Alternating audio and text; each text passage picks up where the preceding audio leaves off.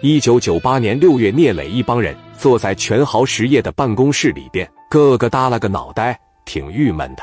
原因是在重庆跟文强掰了掰手腕，最后以失败而结束。咱不得不承认，这一次聂磊确实没整过文强。但是你文强来到山东，指定是比划不过聂磊，所以有时候人在屋檐下不得不低头。聂磊等人正在这郁闷呢，突然接到了好哥们聂鼎荣打来的电话。聂磊这些年在青岛的生意能做这么大，聂鼎荣帮了不少忙。同样，聂鼎荣也是仰仗着聂磊，在黑道上的势力也是大发横财。两个人可以说是相辅相成。聂磊电话一接通，喂，鼎荣兄弟，磊哥，忙不？你要不忙的情况下，中午咱一块吃个饭吧。我这刚回青岛，好兄弟，时间长不见，甚是想念。聂老板回来了，我有饭局，我也得推他呀。中午上哪吃啊？胶东海鲜。行不行啊？那中午见面聊。电话一撂下，这刚撂下电话，电话这就又响了。聂磊拿起电话一接，是小侯给打来的。兄弟，干嘛呢？我在办公室里。怎么了？我到青岛了，赏个脸，中午一块吃个饭呗。我操，你这是跟聂鼎荣商量好了吗？你俩玩我吧。聂鼎荣刚打电话，中午约我，要不然这么的，中午你跟聂鼎荣，晚上你陪着我。我有个北京来的朋友，我希望你能陪陪我。聂磊说：“你这么地吧，啥中午晚上的？那聂鼎荣你又不是不认识，你要是不嫌弃的话，侯大少你赏个脸，咱中午一块上胶东海鲜吃就得了呗。完事咱晚上再一块玩。我操，你是真了解我啊！我就等你这句话呢。对了，你北京来的朋友谁呀？我认识吗？你没见过，我也是通过朋友认识的。他家里具体是干啥的？”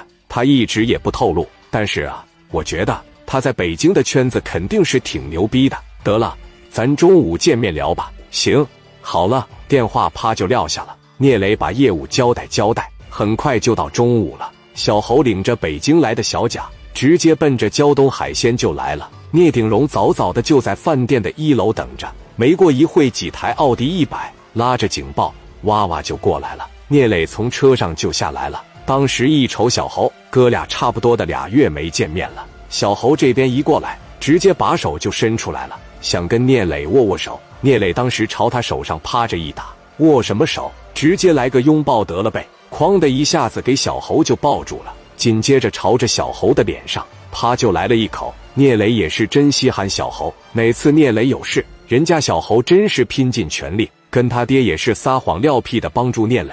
聂磊才能一次次的死里逃生。聂磊和聂鼎荣，再加上北京来的这个小贾，几个人啪啪的一握手，紧接着就奔着包房里去了。当时海鲜了，螃蟹、龙虾，咕咕就上来了。酒过三巡，菜过五味，哥几个聊得正欢呢。突然，聂鼎荣的电话就响了。聂鼎荣很有礼貌的站起来：“哥几个，我出去接个电话。”聂鼎荣从包房里一出来，电话一接通：“喂，聂总。”我是咱们邯郸螺丝厂的厂长啊，老王啊，咋的了？聂总有个事，我必须得跟你说一下。邯郸的永丰集团今天来人了，打算把咱的这个螺丝厂收购了，价格大概是能给三百多万。咱是卖还是不卖啊？聂鼎荣说：“我啥时候说要卖厂子了？再说邯郸那个螺丝厂盈利不是挺好的吗？每年的财报都在递增，咱凭什么要卖？而且咱那个厂一年净利润。”也有个两三百万吧，他拿这么点钱收购算怎么回事啊？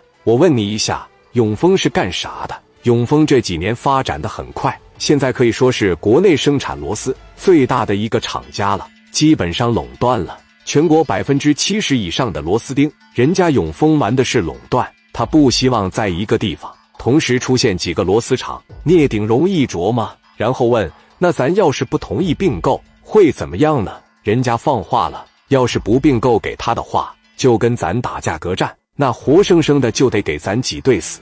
而且人家也说了，有的是手段让咱退出。